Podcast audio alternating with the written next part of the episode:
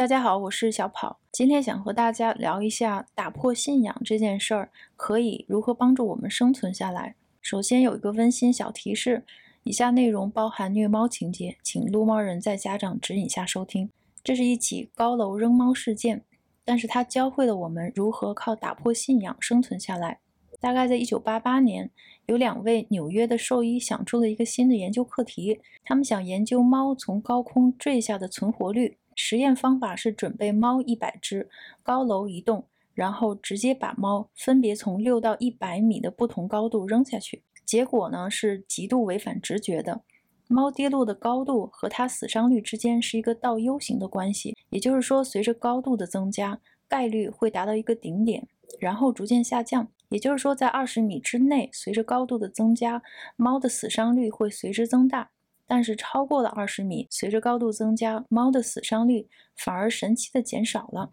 这是为什么呢？原因如下：刚被扔下来的猫，其实它们最初的本能是四肢伸直，这是它们自我调整的最快的方法。在短时间内，它会帮助它们四爪朝下着陆；但是在中等高度，大概也就是四到七层楼的高度掉下来的时候呢，它们锁住的四肢就会变成一个致命的负担。因为四肢伸直会吸收所有的冲击力，很容易折断。但是在七层楼之后，神奇的事情就发生了。您在飙车的时候，在从零开始加速的过程中，会被加速度的推力贴紧在座位上。但是，一旦加速结束，达到匀速，您的身体就会恢复正常。其实猫也是一样，从楼上落下的加速度达到六十英里时，它会开始自由落体。这个时候，猫就会从僵直四肢的本能中反应过来，开始伸开四肢，增加空气的阻力，在即将落地的时候，弓起背部，最大限度的分散冲击力，增加它们的存活概率。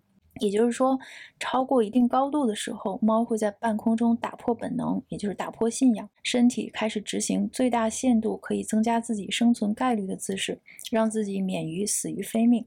还是一个温馨小提示，请不要在家里测试。世界就是这么奇怪，您的存活率和风险事件发生的概率的大小其实关系并不大，但是风险发生之后的承受力以及打破本能、冷静反应的时间的长短，却决定了您会变成薛定谔的生猫还是死猫。看来猫和人类一样，都有卡尼曼老师在《思考快与慢》中描述的两种思维方式：一种是快且本能的 System One，也就是猫的四肢锁定。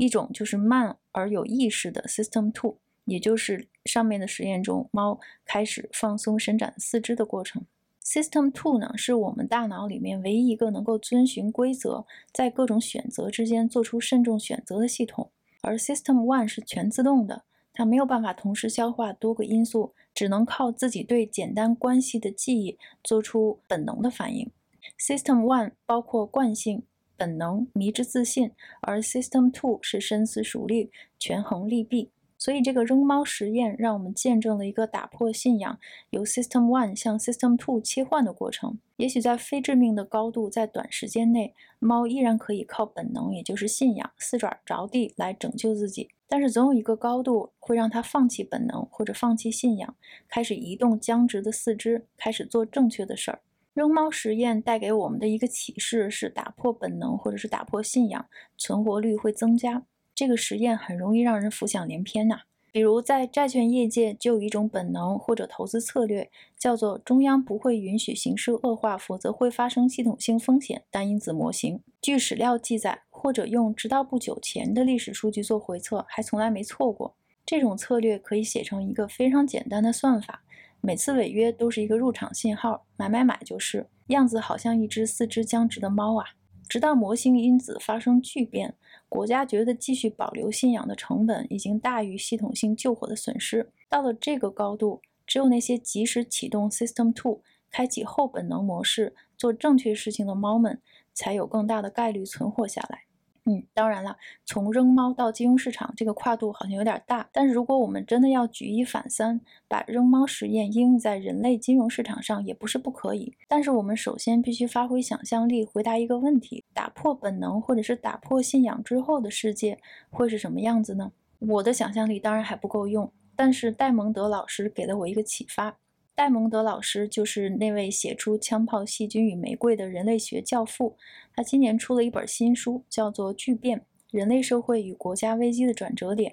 如题，整本书其实都在研究巨变这件事儿，研究人类和国家在经历巨大变化时会怎么样，而在巨变之后又该怎么办。您和我一生中大概率都会经历一场巨变或者危机，有人可以通过改变自己来化解，有的人则不行。国家同样会遭遇巨变，有些国家可以变革自己，顺利解决，但是有些国家则不行。那么，成功挨过去的人和国家在巨变之后是什么样子呢？他们会和从前一样吗？答案当然是否定的。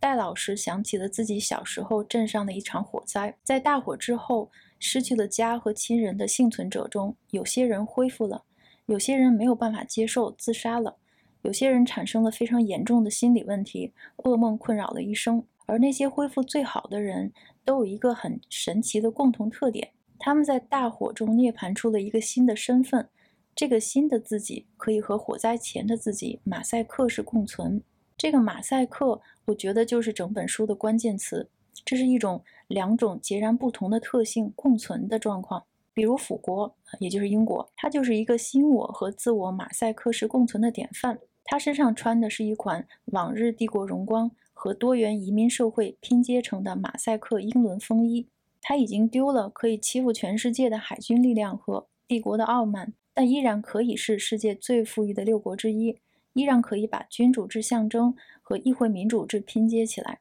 依然可以把厚重的传统和领先科技拼接起来，还依然可以在欧盟朋友圈里坚持使用自己的货币。英国就这样在一个巨大的国际格局变革中，打破了执念和迷之自信，选择性的改变了自己，把自己变成了马赛克。为了让大家能够拥有一场难忘的、和谐的巨变和危机体验，戴蒙德老师呕心沥血，用心理学、历史学、国际关系学和突发事件管理学等等等等，浓缩成了一套处理框架，应对危机之十二步骤。这十二个步骤是：第一，直面危机。第二，愿意承担责任；第三，明确问题的边界；第四，寻求帮助；第五，借鉴榜样；第六，自我力量、国家认同；第七，诚实自我评估；第八，应对危机的过往经验；第九，耐心；第十，自身灵活性；十一，核心价值观；十二，个人约束条件和国家地缘约束。